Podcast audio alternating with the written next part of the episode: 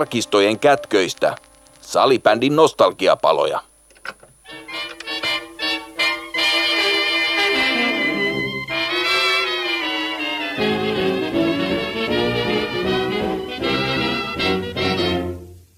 Salibändimuseon nostalgiapalojen jaksossa kaksikymmentäseitsemän nostalgisoidaan maailmanmestarin ja kahdeksankertaisen Suomenmestarin pelaajalegendan urankulkua kaikkine ylä- ja alamäkineen, huolinen ja murheineen ja ennen kaikkea tähtihetkineen.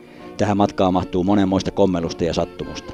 Eli tämä on ensimmäinen osa intohimopalloilija Katriina Kassu Saarisen urasta. Tarina jatkuu nostalgiapalojen seuraavassa jaksossa. Jälkipeleissä korkataan uusi sarja, nostalgiapalojen Musa Corner eli Jukebox. Nostalgiapalojen Jukeboxissa kuullaan vuosien varrella salibändiin jotenkin läheisesti liittyen musakappaleiden syntytarinoita.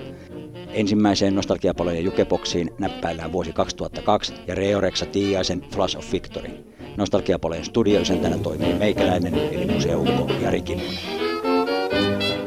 Tämä on Salibändimuseon nostalgiapaloja ja kerätään tarinot talteen ja tänään mulla on täällä juttukaverina salibändin legenda. Voisi sanoa, että, että monitoimi, monitoiminainen, joka on ollut monessa mukana ja aikamoinen merittilista ja mitalli sateen alla ollut Katriina Kassu Saarinen. Morjesta Kassu. Morjesta, morjesta. Lähdetään tämmöisellä helpolla lämmittelykysymyksellä liikkeelle, että miten sä aikoinaan päädyit sähly- ja salibändin pariin? No ihan ensimmäinen kosketus äh, mulla oli sählyyn kahdeksankymmentäluvun alkupuolelta. Oli tota, tytyrin ala-asteella liikuntatuntia, siellä oli niitä letkuvartisia mailoja, mitä siihen aikaan oli, ja sellainen kolmekymmentä tyttöä, tyttöä sitten paljaan jaloin siellä, siellä liikuntasalissa, ja mun mielestä peli vaikutti hirvittävän mukavalta, mutta siinä rupesi sitten varmaan kynnet lentää, kun ruvettiin niillä mailoilla huiskimaan, mutta heti, heti niin kuin tavallaan tykkäsin siitä pelistä, mutta se ei ollut kivaa siinä, että se oli vähän sitä, että jos käristetysti sanoi, että mulla oli palloja, ja sitten ne kaksikymmentäviisi muuta tyttöä jahtaisi mua. Ei, ei ollut niinku mistään syöttöpelistä tai tällaisesta puhetta. Et enemmän se oli sitä huiskimista ja kirkumista ja sellaista vähän epäorganisoitua, sanotaan nyt salibändiksi, totaalista sählyä. Mutta se oli niinku ensimmäinen kosketus siellä tytyrin ala-asteen parketilla, liikuntatunnilla. Mutta tota, sitten siitä, siitä eteenpäin, niin mä pelasin tennistä, niin leireillä pelattiin oheislajina sählyä niillä samanlaisilla letkuvartisilla mailoilla.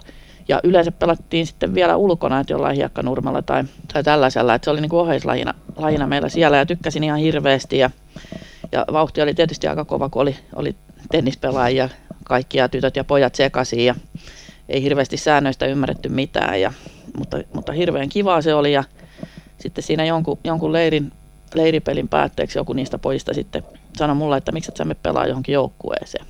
Ja sitten rupesin siitä, sitten, siitä ajatusta kypsyttelemään, että mitä jos menisin johonkin joukkueeseen sitten kokeilemaan. Ja sitten Lohjalla siihen aikaan asuin, niin siellä, siellä oli sitten kaksi joukkuetta, oli Horma Hiisi ja Lohjan salibändi, ja molemmat pelasivat naisten ykkösdivaria. Ja kävin sitten kokeilemassa siellä kertaalleen hohireeneissä, mutta en oikein, ei oikein irronnut siinä heti ensimmäisellä kerralla, että, että kun mä olin niin innostunut sitä pelaamisesta, ja siellä tehtiin jotain tekniikkaharjoitteluja, ja se ei siinä vaiheessa niin kuin napannut mua niin kuin yhtään.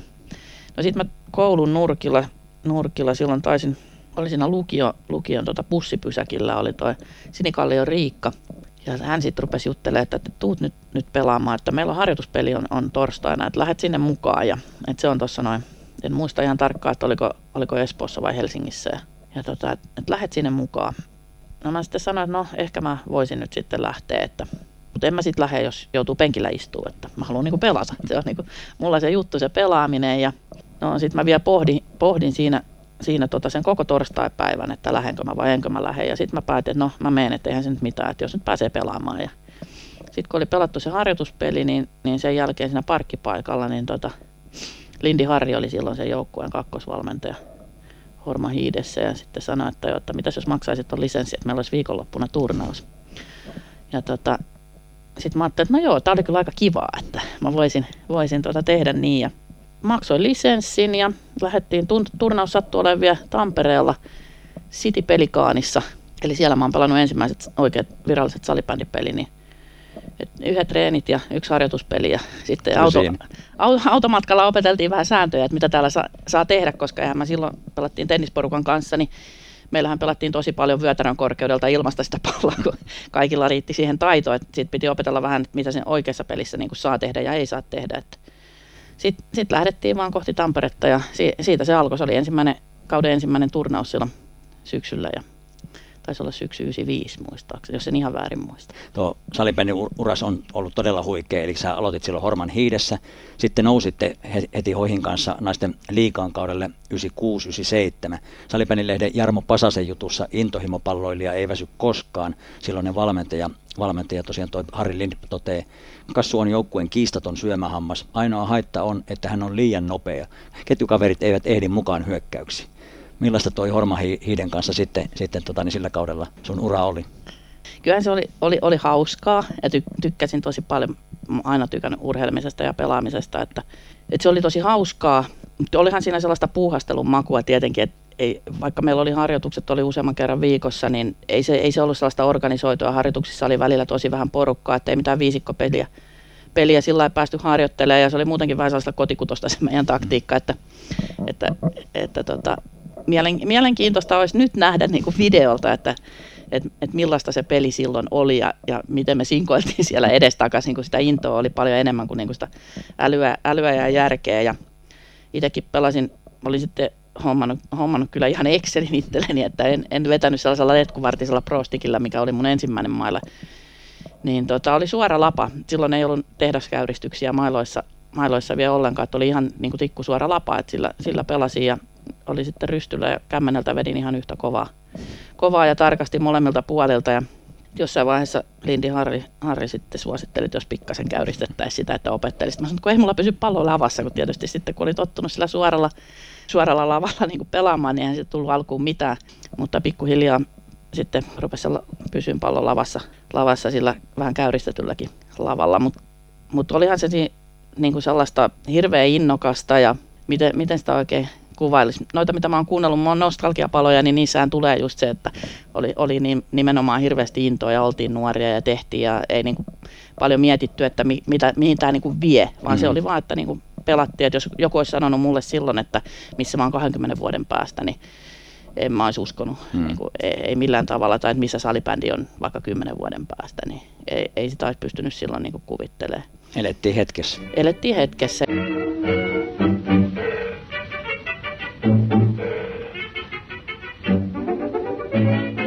Kyllähän meillä niinku itsellä niin tota, tietysti yksilöurheilina joukkueen lajiin tuleminen, niin siitä, siinä oli tiettyjä haasteita, haasteita myös ja sitten taktinen ja tekninen osaaminen oli aika, aika alkeellista, että vaikka niinku harjoiteltiin, niin kyllä se aika, no ei, ei se varmaan kaikilla muillakaan nyt ollut ihan siinä heti, että ilmapeivit ja kaikki, kaikki harhautukset lähti suoraan lavasta. Mutta hauskaa se oli ja, ja hassuja tarinoita sieltä tietysti niinku löytyy sieltäkin, että muistan esimerkiksi siihen aikaan ei ollut, ei ollut kännyköitä ja, ja oli vähän joku lähtö pelireissulle silloin ykkösdivarin turnaukseen. Mentiin vielä Lospin kanssa samalla bussilla ja ne odotteli mua sitten siellä kirkkokentällä, kun olin päättänyt kotoilta lähteä oikoreittiä pellon poikki. Siellä olikin vähän enemmän lunta. Matka kesti hiukan arvioitua enemmän, eli oikoreitti osoittautuikin kiertoreitiksi. Niin ne siellä sitten koko bussille ne odotti, ne oli soittanut kyllä mulle sitten puhelinkioskista kotiin ja äiti oli katsonut, että on se täältä lähtenyt, lähtenyt johonkin tarpomaan. Lähtö oli aamulla varmaan joskus viiden aikaa. Niin. Jäljet oli lumihangessa. Joo, jäljet, jäljet oli lumihangessa ja sitten loppujen lopuksi päästiin matkaan ja kyllähän se, kyllähän se niin kuin hauskaa oli ja sellaisia niin kuin hienoja tarinoita ja muuta, mutta ei se, ei se sillä tavalla niin kuin voi verrata, mitä tänä päivänä, päivänä on niin kuin toi salibändi, että mutta katsojia oli peleissä mun mielestä silloin jossain vaiheessa ainakin, meillä musta tuntuu, että Tenerissä oli tupa täynnä mm. siinä vaiheessa, kun me pelattiin sitä S M-sarjaa, että katsojat löysi kyllä halliin. Toi on jännä, kun tässä on jututellut porukkaa, niin toi hauskuus nousee, nousee aina ja se, se on oikeasti niin kuin tämän salibändin se vetovoimatekijä ja ehkä, ehkä ihan ykkönen. Ja viime keväänä tehtiin tämmöinen salibändin yhteiskunnallinen merkitys ja painoarvoselvitys ja sielläkin nousi, kun haastateltiin aika laajaa joukkoa pelaajia ja valmentajia ja sidosryhmä ihmisiä, niin, niin se hauskuus nousi kyllä ihan ykköseksi. Et hauskuus täytyy olla, että et, tota, niin lajissa tulee sillä tavalla, että siihen syntyy intohimo ja, ja sitoutuminen. Joo, nimenomaan. nimenomaan. No, vielä tuolla hoihi-aikaa aikaa ja myöhemminkin tennis oli sun ykköslaji. Miten sä onnistuit tuon tenniksen ja salibändin sovittama, sovittamaan oma harjoitteluarkeen? Kyllä se hankalaa oli, että tennishän oli niinku ykkönen siinä sitten pitkään ja sitten jossain vaiheessa yritin niinku pelata niitä tasa-arvoisena, mutta eihän siitä tullut yhtään mitään. Et sitten loppujen lopuksi se salibändi valikoitu siihen oikeastaan sen, sen takia, että mä koen, että mä lopultakin on niin kuin pohjimmiltani joukkueurheilija. Et, ja, ja se hauskuus ja, ja, ja tällainen. Ja sitten myös tenniksessä oli omat taloudelliset realiteettinsa siihen aikaan, että Suomi oli, oli toipunut tai toipumassa lamasta. Oikeastaan ne mun parhaat tennisvuodet osuivat siihen kohtaan, että sitten ei ollut oikein tavallaan varaa pelata. Se on sen verran kallis laji harrastaa kuitenkin, kun pitää sitten reissata tuolla ulkomailla ja muuta. Että se salibändi nousi siitä sitten ykköseksi. Olitko se niin kuin tennisammattilainen, voiko niin silleen sanoa, että sait elantoa missään vaiheessa tenniksestä? No sanotaan sillain, että mä pääsin viisisataa joukkoon V T A-listalla, mikä oli siinä vaiheessa ihan hyvä, hyvä tota, suorite siinä mielessä, että mä en ollut koskaan oikein mikään junioritähti. Lohjalle tuli, tuli tota, varsinainen tennishalli vasta siinä vaiheessa, kun mä menin lukioon, että sitten pystyi niinku harjoittelemaan ammattimaisemmin, että siihen nähden se oli niinku hyvä saavutus. Ja sitten maajoukkueessa Fed Cupissa päästiin kahdeksan joukkoon maailmassa, se on niinku joukkue, joukkuekisa Davis Cupia vastaava naisilla. Se vaihtoi nykyään, tai nyt justiinsa nimensä Billie Jean King Cupiksi. Mm. Billie Jeanin Kingin tota, muistoa kunnioittaa. Niin, tai no ei muistoa, hän elää edelleen, edelleen niin mutta, mutta tota, niin kuin, tavallaan hänen kunniakseen. Niin siinä päästiin kahdeksan joukkoon, mikä on paras saavutus Suomessa niin ikinä, miehet ja naiset Joo. mukaan lukien. Toki minun suurin tehtäväni siinä joukkueessa oli se kannustajan rooli, mutta päästiin sitten pelaamaan, pelaamaankin tota maailman tähtiä vastaan nelinpelissä sitten, kun meillä oli se viimeinen peli oli ratkennut, että oli niin kuin, oltiin hävitty jo kaksi nolla tavallaan, että se rat- ratkaiseva peli ei enää ollut ratkaiseva, niin sitten päästiin Linda Janssonin kanssa kentälle ja päästiin pelaamaan äh, Grand Slam voittajia vastaan, australialaisia tota, nelinpeli Grand Slam voittajia vastaan. No niin. Sekin oli ihan mielenkiintoinen kokemus kyllä. Mitäs pelissä kävi? No alkuun pelattiin ihan hyvin ja ne vähän ehkä yllättyikin siitä, että, että me päästiin niin hyvin siihen jyvälle, että taidettiin kuusi neljä hävitä ensimmäinen erä ja toinen, toinen taisi mennä sitten kuusi nolla, että huomasivat, että heidän piti pelata tosissaan. Että, mutta ne on, ne on myös hauskoja muistoja tuollaiset tota, pienet jutut, mutta ei oikeastaan siinä tilanteessa, mulla ei ollut niinku mahdollisuuksia yrittää siinä tenniksessä oikeastaan niinku pitemmällä, että se oli niinku siinä ja that's it ja sitten tuli, tuli niinku muut jutut. Mutta kyllähän mä niinku pelasin vielä, vielä tennistä sitten, vaikka salibändi oli ykkönen, niin pelasin edelleen tennistä siinä niinku sivussa sitten, mikä piti mut myös aika hyvässä fyysisessä kunnossa. Että esimerkiksi silloin Latvian M M-kisa vuonna kaksituhattayksi toukokuussa oli, oli tota maailmanmestaruus salibändistä ja sitten noin puolitoista kuukautta tai reilu kuukausi myöhemmin voitin sitten Iisalmessa tenniksen kaksinpelin Suomen mestaruudet. Sekin on varmaan eräänlainen ennätys. Kyllä.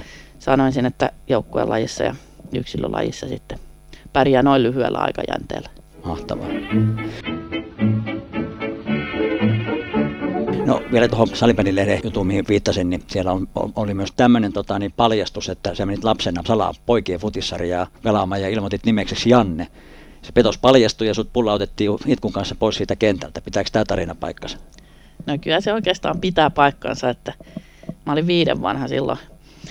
Ja menin tosiaan näin urheilukentällä. Mä olin hirvittävän innostunut sitä urheilusta ja aina kun isällä oli reenit, niin mä menin sinne urheilukentälle sitten niin kuin itse leikkimään ja vähän kattelemaan ja siellä oli kaikenlaista kivaa. Ja sitten mä huomasin, että ahaa, tuolla mennään, pojat menee pelaamaan jalkapalloa. Ja mä menin sitten jonoon sinne ja reippaasti itse ilmoittauduin. Kerron, että on Janne ja tota... En, en tiedä sitten, että itkinkö mä siinä vaiheessa, kun se kävi selväksi, että mä en, en saa siinä joukkueessa pelata. Sitä en, en muista, vai oliko se enemmän, että mä olin hämmentynyt siitä, että mä en saa sukupuoleni takia siellä sitä jalkapalloa mm. pelata. Että, että nyt jos ajattelee niin kuin taaksepäin, niin se on käsittämätöntä, mm. että silloin vielä seitsemänkymmentäluvulla niin tota, mä en saanut sen takia pelata sitä jalkapalloa, koska mä olin tyttö. Mm. Ja se tietenkin nykypäivänä, niin jos miettii, niin kyllähän se on todella lannistavaa ollut lapselle, että sua ei päästetä sinne. Hirveä into on se, niin, halu mennä. Hirve, hirveä into ja, ja todennäköisesti ihan pärjäsinkin siellä, mutta, mutta tota, äidin versio tilanteesta on se, että se paljastui sillä, että sitten mentiin pukuhuoneeseen vaihtamaan peliasuja. Niin siinä vaiheessa joku, joku sen huomasi. Huomasi, että toi, toi on nyt vähän erilainen toi yksi tuolla. Mutta se, että et se, miten se niin kuin siinäkin oli lehtijutussa kirjoitettu, se on yhdeksänkymmentäluvun lopulla kirjoitettu se lehtijuttu. Et siinäkin sanotaan, niin kuin, että petos paljastui. Niin, petos. Et mikä se petos oli, se, että mä halusin pelata jalkapalloa Kyllä. vai se, että mä sanoin, että mä oon Janne. Mm. Ja se Janne oli vähän sellainen nimi, mitä mä käytin itsestäni silloin niin kuin muutenkin monta kertaa, että halusin niin tehdä niitä poikien juttuja, niin se Janne oli sellainen kiva nimi. Niin. Mutta tämä oli tällainen, tällainen story, että onneksi nykyään tytötkin saa pelata jalkapalloa. Joo, maailma on muuttunut onneksi parempaan suuntaan merkittävästi, kyllä. Vaikka ei ole vielä valmis, niin kuin palataan tuolla, tuolla ehkä lopumassa tähän asiaan. No tuon Horma Hiiden liigakauden jälkeen sä siirryt sitten Tampereelle ja Klassikiin. Klassik pelasi Divarissa vielä silloin, eli kausi oli yhdeksänkymmentäseitsemän yhdeksänkymmentäkahdeksan. Mikä tuon tuota, niin Tampereelle siirtymisen taustalla oli? No, mä olin pa- käynyt Tampereella paljon, paljon tuota pelaamassa tennistä, sekä kisoja että sitten harjoittelemassa, hakemassa vähän parempia harjoitteluolosuhteita, koska ne oli, oli tenniksen osalta Lohjalla aika huonot. Siellä oli niin vähän pelaajia ja sitten oli vaikea saada sitä niin kuin harjoitusvastustajia ja jopa, jopa kenttäaikaa. Niin kävin sitten Tampereella välillä, välillä tuota harjoittelemassa ja kisoissa kävin. Ja sitten Passo, Passo Peltola yllättäen oli jostain sitten kuullut, että, että on pelannut myös salibändiä, ruvennut pelaamaan. Ja sitten se aina siinä näki mut, että rupesi juttelemaan, että no koska sä tulet klassikkiin ja koska sä tulet klassikkiin. Ja taas kun mä menin, että aina se kysyi. Ja sitten mä olin Lohjalla, Lohjalla siinä, mä olin lukion jälkeen muutaman vuoden sitten pelannut sitä tennistä pelkästään ja kiertänyt kisoja tuossa pääasiassa Euroopassa. Ja, ja sen jälkeen menin sitten kauppaoppilaitokseen siellä. Ja sitten kun mulla se loppu, loppu silloin keväällä yhdeksänkymmentäseitsemän, niin sitten mä sanoin Passulle, että, että nyt ehkä voitaisiin niinku miettiä tätä, tätä hommaa. Ja sitten sattui vielä sillä, että, että S M-kisat järjestettiin Tampereen tenniskeskuksella ja mä siellä tietysti sitten pelasin, siis ulko-S M-t kesällä silloin yhdeksänkymmentäseitsemän. Ja, ja sitten tämän on Passon mielestä, että mielestä tota hauska juttu, että tämä on hänen edullisin pelaajasopimus, minkä hän on ikinä tehnyt. Et kun hän oli silloin töissä siinä kahviossa ja hän tarjosi mulle sille lihasopan. Se oli jauhelihakeitto, minkä, minkä tota Passo sitten tarjosi mulle, että hän niinku osti mut yhden, yhden tota jauhelihasoppalautasen lautasen hinnalla. Et se on ollut kuulemma hänen paras pelaajasopimus ikinä. Se ei ollut kuitenkaan se kahdeksantoista vuoden sopimus. Ei se ollut, ei se ollut siinä vaiheessa vielä. vielä. Mutta tähänkin liittyy sellainen hauska juttu, että mä olin Hohjissa pelannut numerolla kahdeksan. Ja sitten tota, mä sanoin Passolle, että joo, että mä haluaisin numeron kahdeksan. Sitten Passo pikkasen ilme niin muuttui ja sanoi, että eikö olisi mitään muuta numeroa. Koko, koko maailmassa, koko joukkueessa tämä on ainoa numero, mitä hän ei uskalla kysyä sulle. Ja se oli sellaisen pelaajan kuin Mari Levosen numero. Jotkut ehkä, ehkä muistaa, muistaa tuota Mari Levosen, että oli aika sellainen kuumakalle. Varmasti tuomarit ainakin muistaa, jotkut, jotkut vastustajat myös, niin tota, sitten sovittiin, että no okei, että otetaan se kaksikymmentäkahdeksan, että se on, se on myös aika hyvä, hyvä numero. Ja sillä sitten mentiin. No siitä on tullut legendaarinen, legendaarinen numero. Joo, se rupesi tuolla Veera-Kaupillakin kulkee vähän paremmin kuin vaihto siihen. Kyllä, hyvä huomio. Niin, sitten kun sä siirryt klassikkiin, tai tulit Tampereelle ja siirryt klassikkiin, niin sillä kaudellahan sitten Hiisi putos ja sitten taas nousi samaan aikaan kuin Klassik nousi. Eli Salibändi-lehdessä kaksi kautta yhdeksänkymmentäkahdeksan Mika Hilskan jutussa Hiisi palaa, Klassik uusi tuttavuus. Eli Hiisi palasi liigaan ja, ja Klassik myös nousi eka kertaa liigaan naisten joukkoon. Siinä todetaan näin. Hohista Klassikiin siirtynyt Katriina Saarinen voitti kirkkaasti lohkon pistepörssin ja sai tiukoissa paikoissa rutkasti peliaikaa. Välillä näytti, että Saarinen ei joukkueen ollessa tappiolla käynyt penkillä lainkaan. Bravurina oli alivoimapelit, jossa palloa ei parhaimmillaan lainattu vastustajalle lainkaan. Oliko näin, että pelasit melkein niin kuin koko peli ilman vaihtoja? No jos oltiin tappiolla, niin kyllä pelasin tosi paljon. Et kyllä saattoi saatto mennä sillä, että kävin ehkä juomassa kerran tai kaksi erässä. Ja tota, se sama tahti jatkuu kyllä sitten liigassakin vielä. Et kolmannessa erässä saatoin käydä vain muutaman kerran juomassa. Meillä oli aika kapea kuitenkin sit se rosteri ja kun voitosta pelattiin, niin Passo oli sitä mieltä, että pelaat niin paljon kuin jaksat ja sitten käyt silloin tällöin juomassa, jos tulee janoa. Kunto, kunto oli kyllä niin kuin aika kova. Toki silloin me pelattiin myöskin, oli vielä juokseva peliaika, että, että ainoastaan kolme kertaa kaksikymmentä minuuttia juoksevaa, että mm. ainoastaan sitten kolme viimeistä minuuttia oli tehokasta. Että se varma, vastaa varmaan samaa, mitä nyt on toi kolme kertaa viisitoista tehokasta. Kyllä. Kello pysähtyi ainoastaan niin kuin jäähystä ja maalista Joo. ja erotumarin merkistä, muuten oli juokseva aika, ja Joo. tosiaan kolme viimeistä minuuttia oli tehokasta. Joo, että se, se tietysti oli pikkasen lyhyempi sit se erä kuin mitä, mitä nyt on, niin tota, se ehkä edesauttoi myös sitä, että jakso, mutta kyllä mulla aika, aika kova kunto, kunto oli silloin ja Joskus, joskus kävi myös sillä, että Passo kysyi pelin jälkeen, että miksei sulla jalka oikein liikkunut tänään. Ja, ja sitten oli sellaisia tilanteita, että mä olin aamupäivällä käynyt pelaamassa tenniksen S M-liigaa otteluun ja sanoin, että no, pelasin kolme erän matsin tuossa, että kaksi ja puoli tuntia tennistä tähän alle. Että pieni lämmittely, että ei ehkä lähtenyt nyt sitten jalka liikkeelle. Että joitain, joitain kertoja oli sillä, että osui pelit päällekkäin ja pelasin samana päivänä niin kuin kahden eri lajin S M-sarjaa. Että ei sekään varmaan ihan hirveän yleistä. Ei, kyllä sekin on varmaan niin kuin aika, aika uniikki.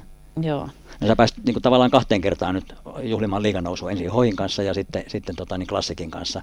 No sitten sun matka Klassikin kanssa on ollutkin sitten tarunhohtoinen. Eli pari kautta harjoittelitte ensin sitä liigavauhtia, kunnes sitten kaudella kaksituhatta kaksituhattayksi saavutitte S M H P A. Ja tuosta alkoi sitten mitalisade, joka katkesi siinä matkan varrella sitten ainoastaan kaksi kertaa.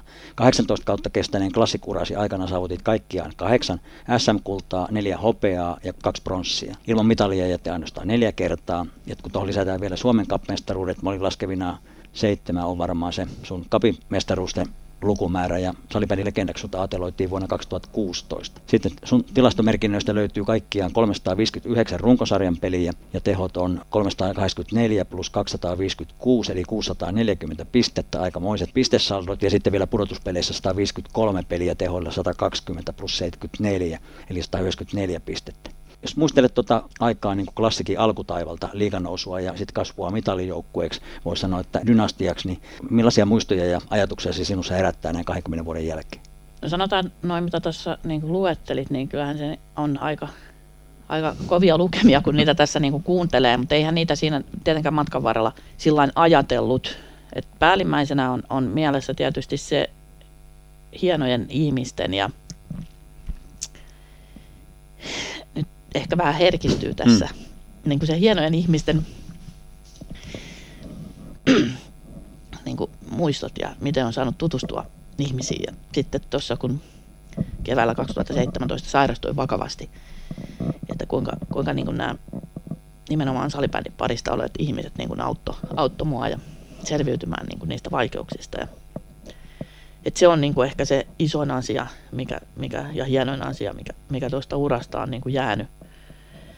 jäänyt käteen, ja siitä on, on niin kuin tosi kiitollinen, kiitollinen ylipäätään.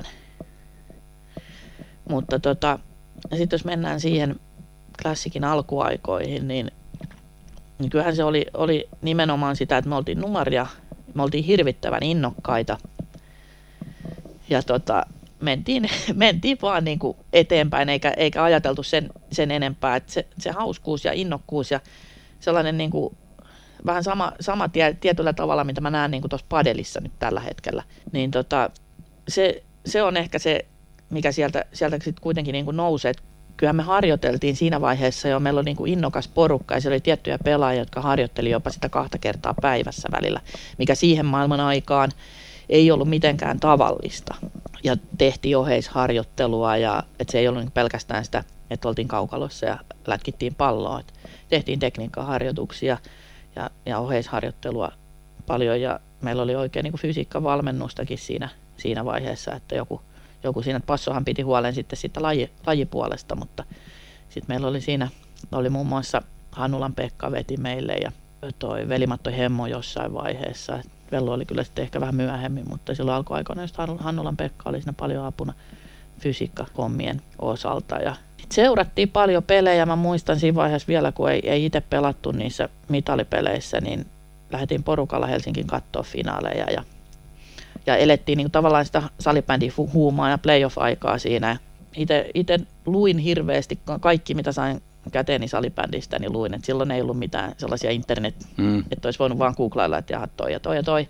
Vaan se oli se salibändilehti, tai sitten kirjastosta sai jotain välillä, ja sitten kaikki artikkelit, mitä, mitä tota, lehdissä julkaistiin, niin kirjastossa kävi lukemassa tai jotain. Et halusi niin kuin vaan sen kaiken mahdollisen tiedon siitä, että kun sitä ei ollut sillä tavalla saatavilla kuin nyt on. Mm. Ja musta tuntuu myös, että tunsin niitä pelaajiakin huomattavasti paljon paremmin ja tutu, tutki niin kuin niitä juttuja kuin mitä nyt esimerkiksi viimeisinä omina liigakausina, niin mulla oli ihan sama, että ketä siellä oli vastassa. Mm. Että et sen kun vaan meni kentälle, kentälle ja pelasi, mutta silloin aikaisemmin oli kiinnostanut, toi tekee tolla ja toi tekee tolla. Ja se oli enemmän henkilökohtaista. Joo, joo, se oli sitä, ja sitten sit niin kuin halusi opetella niin kuin uusia asioita, kävi katsoa jotain vaikka jotain miesten liigapeliä ja katsoi sieltä, että toi tekee tolla, että pystyisinköhän mä tehdä, ja, tehdä kanssa, ja sitten yritti harjoitella jotain sellaisia juttuja. Ja kyllähän se munkin tekniikka siinä sitten vähitellen kehittyi, että ei enää ollut sitten ihan sellaista niin puukätistä touhua, mitä se oli siinä, siinä alkuun. Että mun vahvuushan aina, aina oli tietysti ne ilmasta, ilmasta pelatut pallot. Että se, se oli heti hanskassa, mutta sitten rupesi vähän se muukin tekniikka siinä kehittyä. Mutta se oli, se oli pääasiassa niinku sellainen ka- tiivis kaveriporukka kuitenkin, Klassikin naistenkin joukkue, samoin kuin miesten joukkue, että sitten pikkuhiljaa sinne rupesi tulemaan vasta niitä ulkopuolisia. Ja, ja meillä oli silläkin tiivis, että me tehtiin yhteisiä talkoita, meillä oli yhteisiä saunailtoja, ne oli välillä aika kosteita ja sieltä tuli kaikenlaisia hauskoja, hauskoja sattumuksia sitten. Ja se oli sellaista niinku nuorten, nuorten elämää. Mm. Ja kyllä se kivaa oli ja sille oli niin kuin aikansa ja paikkansa, mutta eihän se nyky, nykyaikana enää tuossa, tuossa toimisi samalla tavalla, että, että sai tavallaan niin kuin elää sellaista hienoa salibändinuoruutta siinä. Et nykyään on ihan eri, erilainen, se on mennyt niin paljon ammattimaisemmaksi ja, ja näin. Et siitä on tietyt tämmöiset niin kuin elementit hävinnyt, hävinnyt joo, sitä kautta joo, sitten. Kyllä, kyllä. Että kyllä toi nousee, niin kuin monessa, ketä on jututtanut tässä, niin nousee, niin kuin voi sanoa, että jokaisella, että, että vaikka olisi voittanut, voittanut niitä mestaruuksia sen kahdeksan tai yhdeksän, niin kuin Toivosen Tindeni ja sinä kahdeksan, niin, niin tota, se, että, että kaikkein arvokkain ja tärkein muisto on kuitenkin ne ystävät ja kaverit ja se, se sosiaalinen yhteisö, jonka kanssa on saanut kokea ne, ne niin kuin elämykset ja hetket.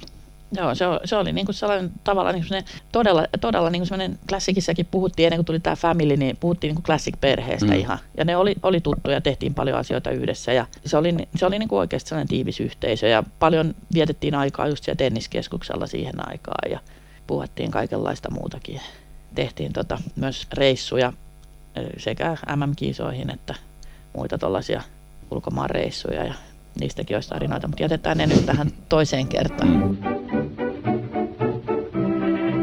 Klassik seura-organisaationa on aina ymmärtänyt myös tuon naisten liigajoukkueen arvo ja merkityksen seura- seuralle ja seuran brändille. Klassik Family on yhteen hiileen puhaltava yhteisö.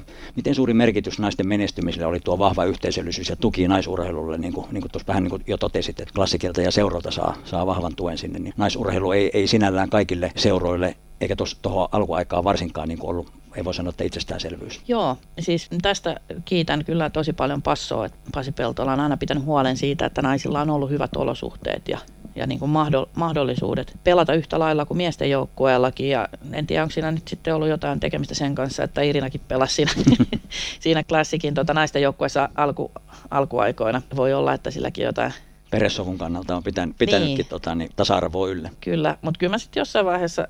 Jossain vaiheessa sanoin, sanoin Passolle, että, että mahtaako mulle käydä sillä lailla kuin Teemu Senälteelle, että parhaat pelivuodet menee ohi, ohi joukkueessa, jolla ei ole niin kuin mahdollisuus voittaa mestaruutta silloin ihan alkuaikoina. Ja Passa sanoi, että ei mene. Ja kyllä se oikeassa oli, että kyllä se Teemukin sitten lopulta voitti sen Stanley Cupin. Ja, ja sitä nyt ei tarvitse verrata siihen, mitä, mitä me ruvettiin sitten voittaa, mutta kyllähän se niin kuin näki jo siitä, että, että se oli niin kuin menossa, että kaikilla oli niin kuin se palava into tehdä sitä hommaa ja, ja harjoitella ja ja nähdä vaivaa sen asian eteen. Mikä tuosta niin Klassikin naisten joukkueesta teki, voi sanoa, että sensaatiomaisen dominoinnin, että, että olitte sillä tavalla ylivoimaisia, pitkä mitaliputki ja, ja pitkä kultaputki ja niin edelleen, että kyllä te olitte välillä, välillä aika voittamattomia. No se oli, se, aina puhutaan siitä arkitekemisestä, niin meillä oli se arkitekeminen oli hyvää ja sitten kun niitä pelaajia rupesi tulee, tulee niin kuin niistä niin kuin muualta, että se ei ollut sitten sitä tavallaan sitä kaveriporukkaa enää, että sit siitä niinku tavallaan tippui pois niitä, jotka ei halunnut harjoitella niin paljon ja sitten tilalle tuli, tuli niitä, jotka oli tavoitteellisia ja halusi sitoutua ja, ja harjoitella, niin kyllähän se sitten tuli sellainen pelaaja-imu ja se ruokki tavallaan se voittaminen sitten itse itseään.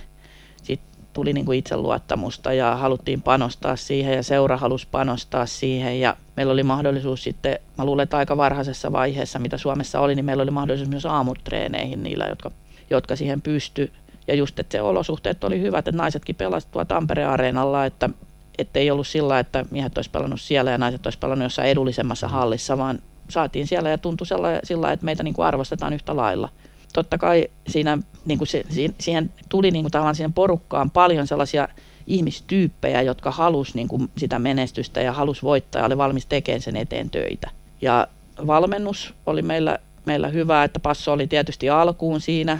Sitten Koskisen Juuso, joka nytkin tuli tuohon ohjaksiin, niin, niin oli siinä sitten meillä kanssa mukana. Oli ensin Passon kakkosvalmentajana ja sitten kun Passo jäi pois, niin siinä oli Juuso ja Irina ja sitten Irina jatkoi pitkään. Ja siinä oli niinku sellaista tavallaan jatkuvuutta ja se pysyi samantyyppisenä se meidän niinku pelifilosofia siinä koko ajan, ettei poukkoiltu niinku laidasta laitaa, vaan koko ajan jatkettiin suunnitelmallisesti sitä samaa ja sitten käynnistettiin juniorityö. Ja sieltä ensimmäinen, joka tuli, tuli liigajoukkueeseen, oli Irja Lahtinen. Hmm. Tuli sieltä niin kuin tavallaan omasta juniori, juniorityöstä, niin hän oli ensimmäinen. Taisi olla joku viisitoista silloin, kun tuli, tuli liigajoukkueeseen. Ja oli sitten kahdeksantoista silloin kaksituhattakolme, kun voitettiin ensimmäinen Suomen mestaruus. Ja, ja Irja on mun mielestä niin kuin hyvä esimerkki siitä, että tosi paljon omatoimista harjoittelua. Että silloin oli, olikohan se sunnuntai-iltaisin, silloin oli aina yksi tunti, että se aina joka, joka sunnuntai se kikkaili siellä kotona mailan, mailan kanssa. Ja se kyllä näkyi sitten kentälläkin, että oli niin kuin sitä kädentaitoa ja, ja näin. Ja, ja sitten just se, että pelaajat oli niin kuin valmiita tekemään. Ja se jatkui jatku sitten aika pitkäänkin tietenkin se dominointi, dominointi siitä, että osa pelaajista sitten vaihtuikin siinä, siinä välillä. Mutta toisaalta nyt niin kuin jälkipä, jälkikäteen, niin kuin, kun katson esimerkiksi niin kuin omaa, omaa tilannetta, niin ehkä siinä meni jossain vaiheessa myös tietyllä tavalla yli se vaatimustaso siinä, tai se joukkueen niin kuin sisäinen vaatimustaso. Et esimerkiksi itsellä oli tosi korkea kynnys jäädä reeneistä pois. Et tuli jälkikäteen hyvä sanoa, että tuli pelattua ehkä loukkaantuneena vähän liikaa tai vähän liian pahan, pahojen loukkaantumisten kanssa ja, ja niin, että olisi voinut höllätä, höllätä niin kuin pikkasen aikaisemmin. Toki sain silti pelata kohtuullisen pitkän uran, mutta et, et oli, oli, siellä oli niinku vaivoja välillä ja sitten myöskin jossain vaiheessa uraa kärsin masennuksesta, mitä en halunnut, en kertonut edes joukkuekavereille, ei, ei ole tänä päivänäkään siellä, hmm. siellä niin tota, tulee varmaan osalle yllätyksenä, mutta ei ole tänä päivänäkään montaa, montaa niistä vanhoista pelikavereista, jotka sen, jolle mä sen niinku kerroin. Ja tota, et sellainen keskivaikea, vaikea masennuksen diagnoosin sain siinä yhdessä vaiheessa ja silloinkaan en niin meinannut vielä malttaa olla pois. Et siinäkin tarvittiin sitten taas Pasi Peltolan apua, että hän sanoi, että no nyt sä et, sä et mene reeneihin ja sä et lähde tuonne pelireissulle, että nyt sä niin hoidat itses kuntoon ja sitten mä maltoin varmaan joku kaksi tai kolme viikkoa olla, olla pois, pois sieltä. Et niin siinä jossain, jossain vaiheessa ainakin omalla kohdalla se niin vähän läikkyi yli, että sitten tuli niin liian totista, että sitten sit katosi se hauskuus omalla tavallaan ja just se, en mä voi olla pois reeneistä. No mitä sitten, jos mä olisin ollut yhdet, yhdet reenit siinä pois, että mä olisin niin kuin levännyt, että mä olisin ollut seuraavissa reeneissä tai seuraavassa pelissä niin kuin terävämpänä tai, tai niin kuin paremmalla jalalla liikkeellä, mutta se jotenkin vaan tuli sellainen, että en mä voi, en mä voi, että kun noi muutkin menee ja mm. muutkin tekee, niin en mä voi. Että ainakin omalla kohdalla se ruokki vähän liikaa myös, myös niin kuin sitä. Tämä olisi tärkeä jut- juttu ja varmaan nykyajan valmennuksessa toivon mukaan otetaan huomioon, että, että valmentajat pystyisivät vähän lukemaan sitä ja syntyisi sitten luottamus pelaaja ja valmentaja, että pelaaja uskaltaa valmentajalle sanoa ja sitten, sitten se, että valmentaja mahdollisesti pystyisi lukemaan sitä pelaajaa ja oikeasti rohkeasti sitten, sitten ohjaamaan sen, että nyt hoidat itsesi kuntoon.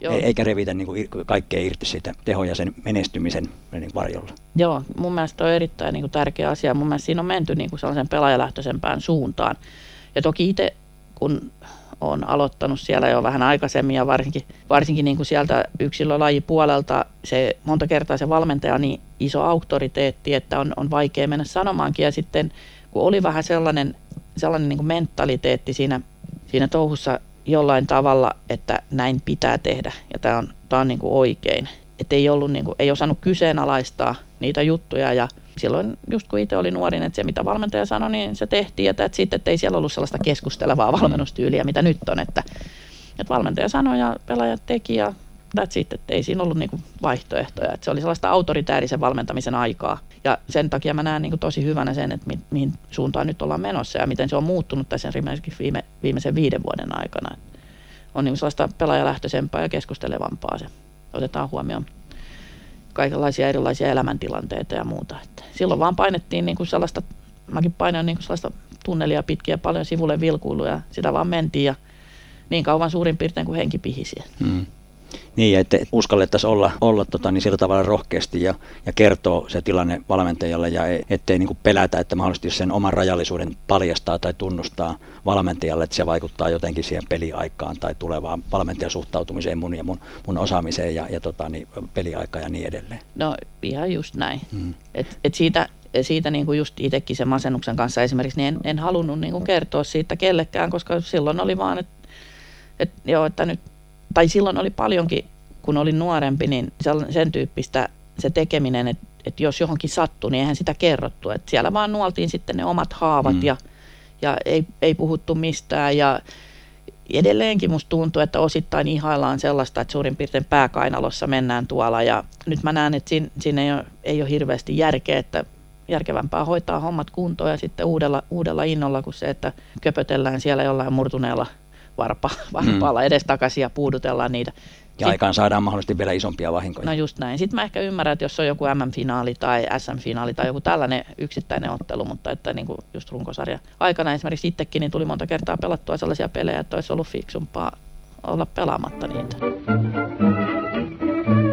No miten toi Klassikin menestysputki alkoi nimenomaan naisten puolelta ja se kultaputki oli pisimmillään kuuden kauden mittainen. Vastaavaa ei ole vielä yltänyt mikään muu joukkue. Klassikin miesten menestys antoi vähän odottaa sitten itseään pitkään ja jotkut jopa ihmetteli, että missä viipyy tamperelaisten joukkueiden paluu mestaruuteen miesten puolella, kun Manu, Manu ne pari ensimmäistä otti ja, ja, ja sitten tamperelaiset aina tuppasi häviämään. No loppu viimeksi sitten onnistui, mutta mahtako olla tuolla naisten menestymisellä jo, jollain tavalla niin kuin vaikutusta siihen, että miehetkin alkoi menestymään ja, ja Klassik alkoi uskoa itseensä, että, että heistä on mestariksi? Kyllä mä uskon, että sillä oli, oli tota vaikutusta ja tavallaan niin kuin sellaista esimerkkiä, että kun tehdään vaan töitä, niin kyllä se sitten jossain vaiheessa maksaa itsensä takaisin. Ja salibändissähän oli pitkään sillä, että pääkaupunkiseutu sekä miehissä että naisissa niin kuin hallitsi, hallitsi pitkälti ja puhuttiin, ettei Kehä kolmosen ulkopuolella osata pelata salibändiä. Maalla. Ja niin, ettei maalla osata ja, ja, ja sitten Klassikin miehistä puhuttiin, että Klassik jäätelö, että sulaa kun kevät, kevät tulee, niin, niin sulaa kuin jäätelö ja että pää ei kestä ja muuta tällaista, mutta kyllä mä väitän, että se määrätietoinen työ, työ sitten jo, jossain vaiheessa se maksaa itsensä takaisin. Et oli kyse sitten mistä tahansa asiasta, niin kyllä siinä näin pit, pitkä, pitkässä juoksussa aina käy. Joo, ja näin kun aletaan katsoa Klassikin menestystä taaksepäin, niin näinhän siinä on käynyt. Näin siinä on käynyt, ja nyt naiset on tekemässä uutta hyvää nousua sieltä. He perustuu samaan asiaan, pitkäjänteiseen niin kuin työ, työntekoon, ja myöskin siitä, että seura, seura pitää huolta, että mä näin tosi hyvänä asiana, nyt jos mennään ihan tähän kauteen, niin tämän Klassikin ö, naisten joukkueen valmentajavaihdoksen, että se oli nyt kaivattu asia, ja mun mielestä oli hienoa, että oli rohkeutta tehdä se tähän mm. tilanteeseen. Nostan myös Pekka Niemiselle, Niemiselle tämän, tämän suhteen niin kuin hattua, että hän myös huomasi, että on, on liian paljon taakkaa tähän kohtaan. No mitkä mieleenpainuvimmat muistot noilta, noilta mestaruusvuosilta ja millaisia Klassikin naisten voitojuhlat oli? No ihan ykkösenä nousee mieleen tietysti se, kun noustiin liigaa Ahvenanmaan reissu kokonaisuudessaan, koska siinähän kävi sitten sillä, että se oli toiseksi viimeinen turnaus ja Klassikilla oli mahdollisuus varmistaa sitten ö, siinä vaiheessa jo nousu voittamalla. Niissä turnauksissa oli yleensä aina siihen aikaan kolme peliä. Mm. Että oli kaksipäiväinen turnaus, toisena päivänä kaksi peliä, toisena yksi. Ja tota, oli sitten toiseksi viimeinen turnaus, se oli Ahvenanmaalla. Ja sinne oli perjantaina piti lähteä ja sitten kaikki joukkueet oli tullut tuonne Turkuun satamaan. Mutta olikin niin kova myrsky, että laivat ei lähtenyt. Ja sitten siinä tuli hirveä härdelli ja Passo rupesi sitä sitten säätää, että kaikki joukkueet jäisi sinne yöksi ja lähettäisi sitä aamulaivalla. Ja se soitteli ympäri ämpäriä. Sai sitten puhuttua kaikki joukkueetkin siihen suunnitelmaan. Ja näin me sitten lähdettiin lauantaina, yövyttiin Turussa ja lähdettiin lauantaina aamuna sitten Maarianhaminaan. Ja päästiin sitten pelaamaan ja meillä oli siinä, varmaan päästiin sinne hallille ja katsottiin sen toimitsijapöydällä, että meillä on toinen peli. Ja Passo sitten katsoi, että meillä on laitettu se meidän, meidän niin kuin se toinen, ei eka peli, mutta toinen peli sitten vasta sinne seuraavalle päivälle niin kuin sunnuntaille, että että saataisiko me pelattua se jo niin tänään lauantai-iltana, että päästä sitten juhliin nousua, että kun ne voitettaisiin ne kaksi peliä siinä. Ja sitten mä sanoin, että joo, että se on hyvä idea. Ja Passi sanoi, että no, kysy noilta tuomareilta, että voisiko sen viheltää sen vielä. Ja sanoin, että no, mistä sä tiedät, että ne on samat tuomarit on? No se sanoi, että tossahan se lukee. Ja sitten mä katsoin, että siinä luki, että Pirkka Veska, parhaan pelaajan palkinto. Ja se luki se sama parhaan pelaajan palkinto siellä meidän viimeisessä pelissä. Mä sanoin Passilla sitten, että tuota, no, parhaan pelaajan palkinto tämä Pirkka Veska, että ei ole tuomarin nimet. No, Passon kielitaito on siitä ehkä, ehkä hiukan kohentunut, hän ei koskaan hirveä virtuosi ollut noissa, noissa asioissa, mutta tämä Pirkka Veska on sellainen hauska juttu, mitä sitten nauretaan, mutta loppujen lopuksi Pirkka Veska suostui viheltää se, sen tuota, viimeisen pelin siihen vielä illan päätteeksi, me voitettiin se ja varmistettiin sillä nousu. Ja sen jälkeen alkoi sitten tietenkin juhlat, mitkä oli siihen aikaan erittäin kosteet. Siellä tanssittiin pöydillä ja vaikka mitä. Mä muistan vieläkin, että kyseinen Pasi Peltola poltti tupakalla Reija Muusin samettihousuihin. Ja tuota, siinä vaiheessa se ei harmittanut kyllä hirveästi. Ja, ja tuota, kosteet oli juhlat ja aamulla sitten meillä oli vielä yksi peli jäljellä. Oltiin varmistettu se nousu, mutta totta kai piti, piti pelata sitten. Ja, ja Irina oli sitä mieltä, Irina Peltola siis oli sitä mieltä. Oli muuten molkka vielä siinä, siinä niin vaiheessa, oli. Joo. Niin oli sitä mieltä, hän oli joukkueen kapteeni silloin ja oli sitä mieltä, että mä, mä oon liian humalassa vielä, että en mä voi pelata. Että Mutta Pasi sanoi, että hei, et kentälle vaan, kentälle vaan. Ja mä tein siinä pelissä sitten jonkun kuusi plus yksi. Mä olin täysin ylivoimainen. Se on ihan hyvät tehot siihen verrattuna, että silloin pelattiin se kolme kertaa viisitoista mm. juoksevaa. Ja tota, kuusi plus yksi tein siinä sitten. Ja, ja tota, muistan vielä siinä pelissä, että meidän koko vaihtopenkki lauloi ja, ja kannusti vastustajaa siinä pelissä. Että taputettiin, taputettiin niitä vastustajille siinä ja oltiin ihan, ihan hurmiossa, vedettiin sitten se, se peli ja sen jälkeen laivalla lähdettiin pois Ahvenanmaalta, niin kuin sieltä yleensä lähdetään, ja sitten siellä juhlat jatkuu. Ja en muista, mitä, mitä kaikkea siellä tapahtuu, mutta sellainen on jäänyt elävästi mieleen, mieleen kun ajettiin hissillä, oltiin isolla porukalla. porukalla sitten siinä hississä ja ajettiin ylös alas sitä, sitä laivaa ja mentiin aina kun ovet aukesi, niin sitten ruvettiin laulaa, että hunajata, hunajata. En tiedä mistä sekin tuli, että sitten nimenomaan oltiin otettu se tepsi maalilaulu siihen, että hunajata ruvettiin laulaa ja aina sitten kun ovet aukesi, niin ihmiset taputti ja hurras siellä ja hienoa ja näytti peukkuun ja sitten ovet taas aukesi ja ruvettiin laulaa, niin olikin autokansi ja pelkkä seinä siinä. Ja me laulettiin sitten komeasti sille seinällekin vielä se hunajata ja Ja ne oli, ne oli kyllä niin kuin sellaiset mieleen, mieleenpainuvat juhlat. Sitten meillä oli yksi turnaus vielä, vielä jäljellä ja voitettiin sielläkin sitten ne viimeiset pelit. Eli pelattiin niin kuin tappioton kausi siihen ja varmistettiin, varmistettiin sitten nousu liigaa. Joo, kosteita juhlia. Mutta sitten kun, kun pelattiin liigassa, niin kyllä nekin oli välillä kosteita juhlia. Mähän itse lopetin sitten jossain vaiheessa alkoholin käytön niin kuin oikeastaan kokonaan, kun mulla... mulla tota, oli vähän noita vatsavaivoja, siinä kaikenlaisia on ollut, niin, niin niissä juhlissa sitten aina ensimmäinen, pelattiin sitten se viimeinen ottelu Tampereella tai vieraissa, niin ensimmäinen mitä tehtiin, niin bussilla ajettiin keskustorille ja suihkulähteessä juoksutettiin sitten sitä pokaalia ympäri sitä suihkulähdettä. Siihen aikaan siellä ei tietenkään ollut vettä, kun se oli niin aikaista kevättä aina. Mutta päästiin siinä juoksemaan, jokainen juoksi sen suihkulähteessä sitten, vedettömässä suihkulähteessä pokaalin kanssa ympäri ja muut kannusti. Ja kyllä siihen usein eksy sitten muitakin ihmisiä vähän ihmettelee, että mikä, mitäs touhua tämä on. Ja viimeisinä vuosina sitten salibändi ja Klassik oli jo niin tunnettuja, että ei, ei enää kysellyt. Sitten sit ne tiesi jo, mistä, mistä oli kysymys, että siellä mentiin. Ja hyvä perinne. Kyllä, hyvä perinne ja sitten sen jälkeen tenniskeskukselle siellä perinteisesti saatiin muutamat näkäräiset puheenjohtaja Hannu Granruutin, Hannu Hönö Granruutin tarjoamana ja Hönö piti siellä aina perinteisen puheen sitten ja sen jälkeen sitten saunottiin jotain, aina välissä syötiin ja sitten saunottiin vähän lisää ja Henkka Pubi, Henkka Baari oli meidän sellainen koti, kotimesta aika lailla sitten siinä vaiheessa. Ja no, mulla kyllä useampi, useampi mestaruusjuhla jäi sitten myös väliin, koska mä toimin sitten siinä jossain vaiheessa myös tenniksen puolella Fed Cup-kapteenina ja ne ajoittu usein sillä, että jos meillä loppu pelit, sanotaan vaikka sunnuntai, niin mulla saattaa olla maanantaina ja tiistaina lähtö sitten sinne, sinne tota, tennismaaotteluihin sen joukkueen kanssa. Et mulla jäi monta kertaa sit vähemmällä ne. Mutta kyllä siellä oli kaiken maailman paljoja ja muita. Ja sitten siinä vuonna, kun I F K:n jääkiekkomiehet voitti mestaruuden, niin tota, meidän tytöt oli sitten niiden kanssa juhlimassa Helsingissä. Et se oli ainoa, mikä mua jäi vähän niin kuin harmittaa, että olisi ollut kiva päästä sinne vähän. Esimerkiksi Mikael Granlundia haastattelee, että mitä se ilmaveivi siellä jääkiekossa tehdään. Ja kyllä mulla jäi, jäi sitten valmentajanahan mulla jäi myös yksi, yhdet mestaruusjuhlat väliin silloin kaksituhattaseitsemäntoista. Kun, superfinaali. Joo, superfinaalin jälkeen, kun mä olin saanut sen diagnoosin. Ja, ja, ja tota, mä olin saanut siinä just sytostaattihoidot just sitä ennen. Mä hyvin tsemppasin siinä sen superfinaalin pari päivää ja sitten maanantaina sairaalaan. Että tota, se, oli, se oli vähän eri, erilainen mestaruus sitten silloin valmentajana. Ja myös tietenkin E C, eli toi Eurooppa-kappi, niin se voitettiin sitten kaksituhattaneljä.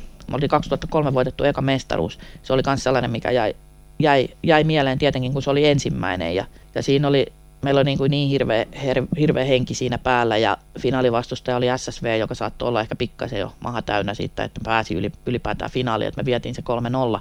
Ei ollut tietenkään mitään läpihuutopelejä, että jouduttiin täysillä, täysillä tietysti pelaamaan, että, mutta niistä jäi, jäi hienot muistot. Ja siitä mulla itse asiassa on urheiluruudun video, videopätkä kyllä niin kuin itsellä tallella niin kuin siitä viimeisestä, viimeisestä finaalista. Et se oli, se oli kans sellainen, mikä on jäänyt tosi vahvasti mieleen. Ja sitten just se, sen takia päästiin sinne Eurooppa-kappiin sitten seuraavana, mm.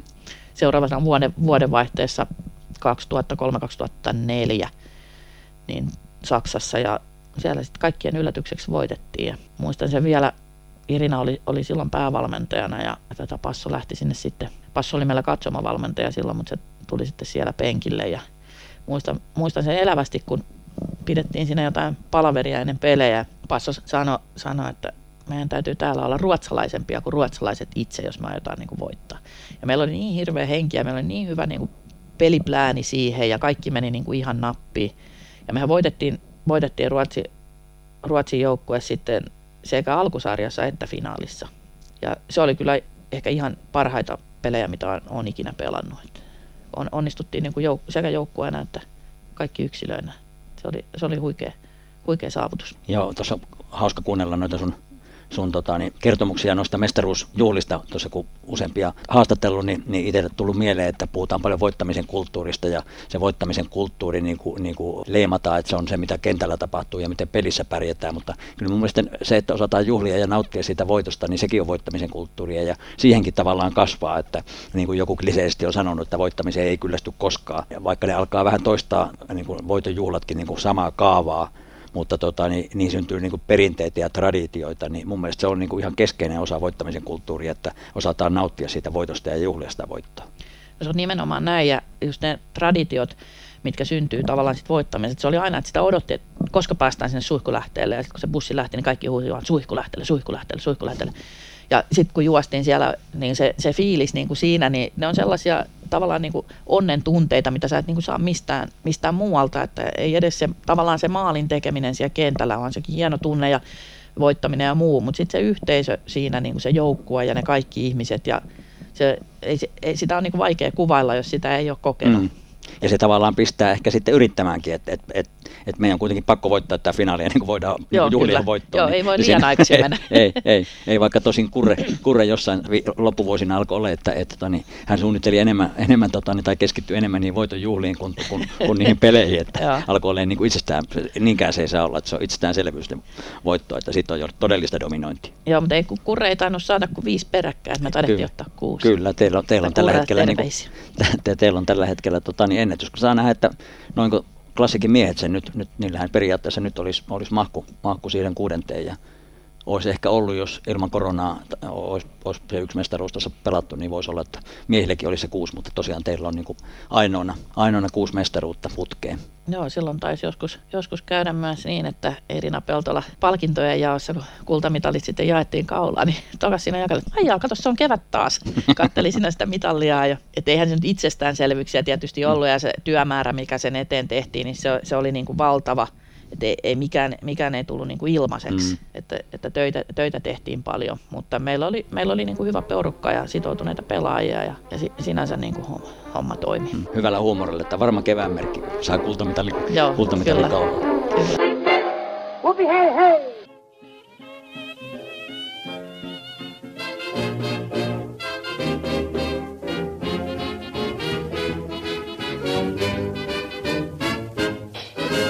Tämä oli ensimmäinen osa intohimopalloilija Katriina Kassu Saarisen menestyksekkäästä urasta.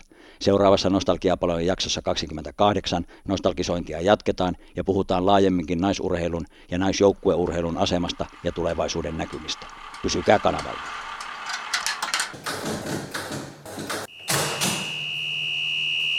Tämä on salibändi musa Jukebox eli Musa Corner.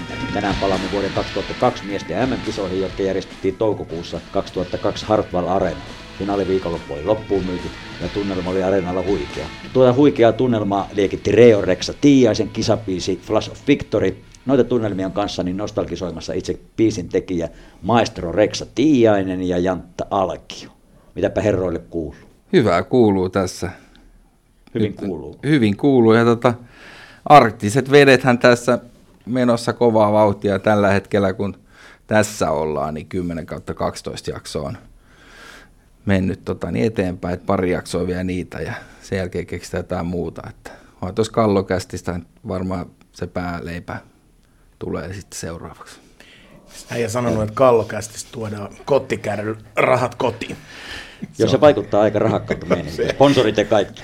No, ihan ykköspodcast. No, hei, älä nyt, mutta tännekin kun tultiin paikalle, niin Kidi tuo välittömästi tuplan golden ballsit kehiin. Onneksi ei ollut chocolate, salted chocolate balls. Tää lähtee ihan lapasesta saman tien. Tuota. Eli kultaiselle pallolla teet on lahjottu nyt, nyt tähän teemaan. Se oli, meillä, se oli meidän vaatimus, kun me sanottiin, että tullaan puhumaan näistä tämmöisistä asioista, niin jotkut, jotkut tämmöiset kultaiset pallot pitää saada. Ja ne tuli pöydälle ja sanotaan, keikkaliksat on kuitattu. Mä, mä, lu, mä luulin tosiaan, että kultaiset pallot jaetaan jossain gaalassa meille, mutta Kidi lupas kultaiset pallot, niin ne tuli tälleen vähän pöydän alta tällä kertaa. Kyllä. Tota, niin, hei, jos palataan noihin kaksituhattakaksi kisoihin, jotka tosiaan Hartwall Arenalla pelattiin silloin, ja tupa oli täys välijärjessä ja finaalissa. Miten, minkälaisia muistoja teillä on noista kisoista? No itsellä on sellaiset muistot, että siinä on pari vuotta ollut aika loukkaantumisvärikästä salibändiuraa takana ja pieni piipahdus maajoukkue siinä ennen kaksituhatta tai kaksituhattaluvun jälkeen heti ja näin. Olisi ollut jopa mahis, jos olisi terve, niin ehkä olisi voinut pelaakin tuolla jopa, mutta tota, tunnelma oli sikakova ja siisti, että pääsi osallistumaan sitten sen biisin kautta, kun piilillenut sitten kyseli, että lähtisikö jotain. Niin, tota, niin, sitten sitä alettiin väsäämään veljeni kanssa ja se oli, oli se hieno, kun halli täynnä ja biisi lähtee ja Suomi-Ruotsi juoksee kentällä. Ja se oli eka kerta, kun oma biisi on Hartwall Areenalla. Tupa täysin. Joo, kaikki huusi, huusi niin saatana kovaa, että sitä biisiä mennä edes kuulla sieltä. Se oli huikea, huikea fiilis. Minkälaisia muistoja Jantalla? Erittäin, erittäin loistavat. Tietenkin ensimmäistä kertaa niin kuin salibändi isoissa puitteissa nimenomaan, ja se tunnelma, tunnelma oli maaginen. Ja tietenkin just makea fiilis tietenkin myös siitä, mitä Rexa tuossa kuvaili, että, että hyvän, hyvän friendin biisi soi just siinä noissa tunnelmissa, niin kyllähän se niinku ekstra lataus ja biisinähän, biisinähän toi toimi niinku tunnelma, tunnelman virittäjänä aika hyvin, että onnistuttu vangitsemaan jotain, mutta oli, oli kyllä niinku makea tietenkin, harmittavasti se mestaruus, maailmanmestaruus jäi silloin vielä haaveeksi ja ei siinä Ruotsillakin oli aika, aika kova nippu. Muistan, Martin Ulofsson taisi olla silloin yksi sellainen Suomen tappaja, Suomen tappaja semmoinen vähän, vähän niin kuin salibändin Anders Masken Carlson, joka niin kuin siihen aikaan, että ei aivan vielä riittänyt, mutta siis tunnelma oli se maaginen, kun koki ylipäätänsä sen Hartwall-areenan ensimmäistä kertaa silleen salibändin parissa. Niin tota, kyllä siitä on piirtynyt semmoinen niin kuin ensimmäinen iso fiilis ja mielikuva salibändin M M-kisojen suhteen niin, että onhan tämä niin kuin jotain maagista. Joo, ja jälkeenpäin mitä kuuli, kuuli sitten niin kuin vahtimestareilta ja hallihenkilökunnalta kommenttia, että se oli niin kuin ainakin siihen mennessä paras henkinen tapahtuma, mitä oli, ja kyllä siihen vaikutti aika pitkälti, se meillä oli kohtuu edulliset lippujen hinnat, tarkistelin niin niitä, ne olisiko ollut peräti niin kuin kaksikymmentäviisi euroa per päivä, lipuhinta nyt kritisoitu nettikisoja lipuhintoja, mutta ne, ketkä sillä paikalla oli, niin kaikki oli itse maksanut ja ostanut lipua, että siellä ei katkarapuporukkaa ihan hirveästi ollut, että, että siinä mielessä niin kuin tunnelma, tunnelma saatiin kattoon nostettua ihan pelkästään sen niin kuin kohderyhmän ja nuorta väkeä, väkeä oli kyllä niin kuin, niin kuin huikea spektaakkeli. Jotenkin samanlaiset kommentit kuuli myös kaksituhattakymmenen kisojen jälkeen, eli, eli ehkä tässä salibändin yhteydessä kannattaisi kävellä tuolla rintarottinkin lajinsa eteen, eikä mennä häpeilemään, niin kuin tuntuu, että välillä ei mainita edes koko lajia. Että, tota, niin, hieno laji ja jengi diikkaa ja tapahtumat on ihan huikeita, kun mennään tuolla topissa. Että. Että tota, kyllä Hartwall Areenalla on ollut katsomassa Suomen lätkäpelejäkin, niin kyllä ne noiden finaalien jalkoihin jäänyt. Joo, sama juttu. Mä oon parissakin kisoissa ollut lätkäfinaalia katsomassa, niin ei, ei lähellekään samanlaista tunnelmaa. Tietenkin vähän värittyneiden lasien läpi sitä katsoo ja kuuntelee, mutta, mutta kuitenkin aika niin kuin rehellisesti voi tunnustaa, että kyllä ne on ollut paras fiilis, mitä Hartwall Areenalla niin, on. Niin, ja varmaan lajiyhteisön tyypit, kun on enemmän siellä ehkä sitten fiilis, en tiedä, mutta lätkä pitkät perinteet, niin ehkä se yleisö onkin vähän erilaista siinä vasta, ei olla niin mehuissa. Mm. Miten tuo hei, biisi Flash of Victory, aikaa on kulunut, kulunut se parikymmentä vuotta melkein, melkein, tai varmaan kun biisin teet, niin on, onkin kaksikymmentä vuotta, tekniikka on kehittynyt ja niin edelleen. Miten toi, toi kisojen tunnusbiisi sai alkuun? No tosiaan, Pii kyseli, että lähtisikö jotain, ja mä mietin, että totta kai lähtee. Jantta oli onneksi opettanut käyttää tietokonetta siinä pari, pari vuotta aikaisemmin, niin tota Niin, niin. Joo, mä ihan tarkkaan ajankohtaa muista, kyllä toi nyt piti olla valmis ennen kisoja ja taisi ollakin ihan hyvissä aisilla. Mutta tota, joo, eka äänitettiin yhdellä mikillä rummut vallilla treenikämpällä, missä nykyään podcastiakin tehdään. Ja tota, siitä sitten Kallio ja heitetään tietokoneelle ja ensimmäinen biisi ikinä tietokoneella aletaan vääntää siinä. Ja, ja, ja. Sitten siinä soittelee bassoja ja torvia synällä semmoisen systeri sata euroa kasiolla ja Ja tota, bongorummutkin löytyi sieltä kivasti, niin heitteli niitäkin sinne sillä. Ja, mutta tuolla mutta sapluunalla ja ja tosiaan noissa analogistudioissa jonkun verran pyörinyt levyä tyhjänä ja näin poispäin, mutta toi oli ihan uusi maailma itsellekin ja opettelua, että sanotaan, että nyt tänä päivänä se olisi varmaan vähän, vähän eri kuuloinen, mutta tämä ei ole asiansa silloin. On se nimenomaan se fiilis siinä biisissä, niin kuin tuossa aikaisemmin jo sanoin, niin kyllähän se niin semmoisena niin tunnari, tunnaribiisinä tavallaan, kun miettii sitä edelleen, että tänä päivänä menisi niin kuin läpi, läpi tuohon tarkoitukseen. Kelailin itse sitä, ite sitä niin kuin syntyprosessia kanssa sieltä, että mistä se tuli. Siinä on jonkunlainen semmoinen pieni lattarihenkisyys, että oliko jotain niin kuin semmoista... Tuliko referenssiä jostain, jostain niin kuin, kun Pii oli tilaajana siinä, niin tuliko sieltä jotain, minkä tyylistä, vai oliko vaan itsellä semmoinen fiba, että se niin kuin lähtee tästä? Siis fiilis oli se, että torvilla, torvilla mentäisi, mutta sitten mä en muista, mikä joku biisi oli, mistä mä pöllin niin kuin toi Ilikse kuitenkin sitten niin kuin ton, ton niin kuin tommoisen meiningin, niin kuin, että siinä on tommoinen karnevaalifiilis. Sitä mä niin kuin lähdin miettimään siinä, että siellä lähtee tii, tii, tii, tii, tii ja tämmöinen niin nouseva. Ja näin poispäin, että tota, ei, ei ollut piilo, oli vaan patkädeitä.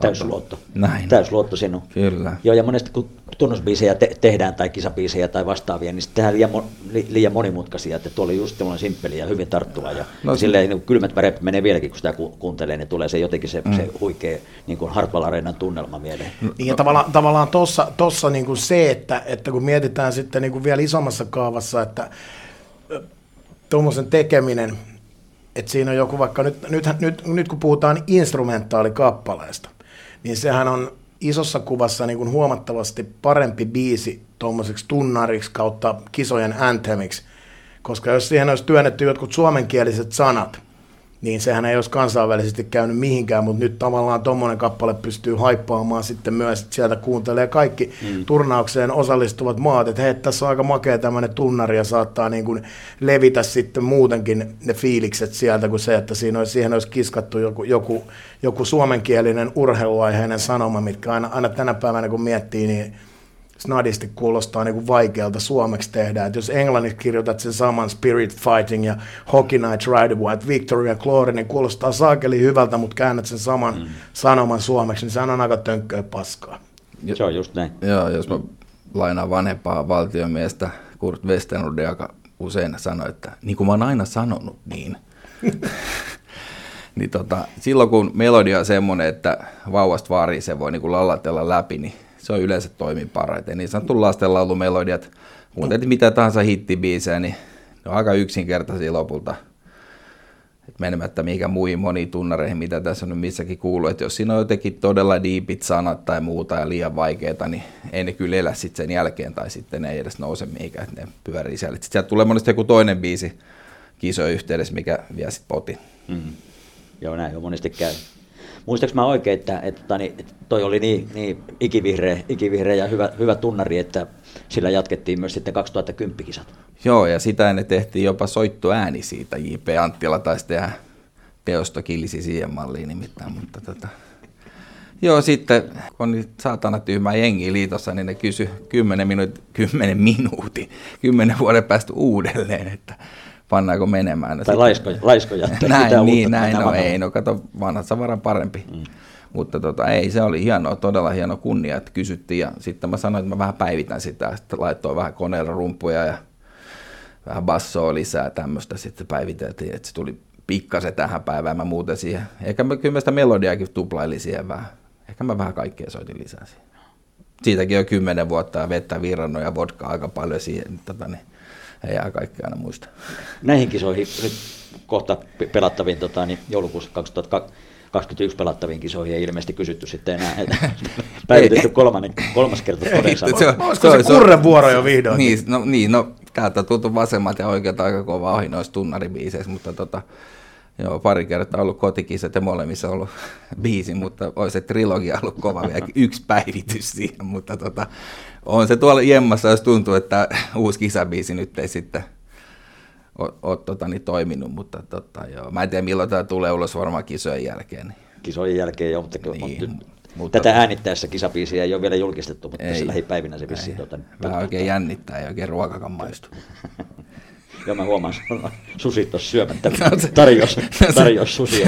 Hei, no hei, hei, kyllä sä tiedät vanhana pankinjohtajana, että millä laarilla ne halvimmat eväät on. Kyllä. Oranssit toimii aina. Ei sitä muuten Volvolla ajeltaisikaan. Ei, se on, se on kuitenkin tiedetään, että muus, ei, eihän niin kuin... musiikilla elää. Musiikilla niin silleen tässä maassa leiville lyö. Kysy vaikka kurnaut. Jollain muulle fyrkat on tehty. Kyllä se on just. Hei, näihin sanoihin hyvä päättää. Laitetaan Jukeboxin lautaselle Flash of Victory soimaan ja nautitaan ja muistellaan menneet. Kiitos.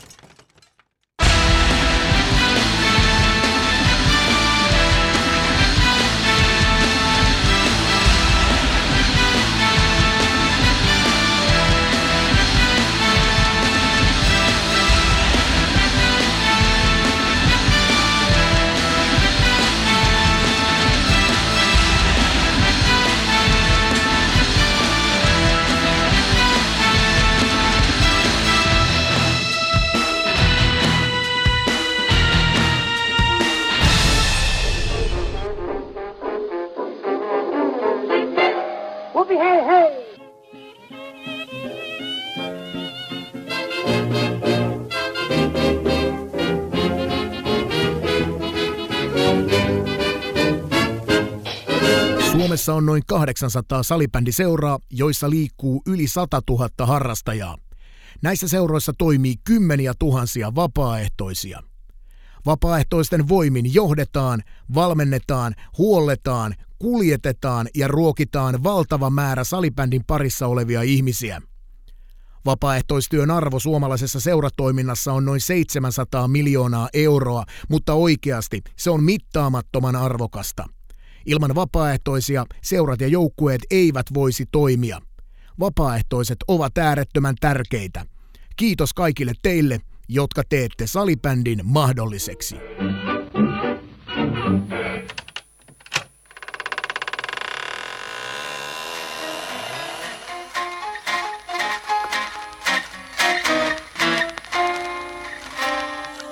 Arkistojen kätköistä salibändin nostalgiapaloja.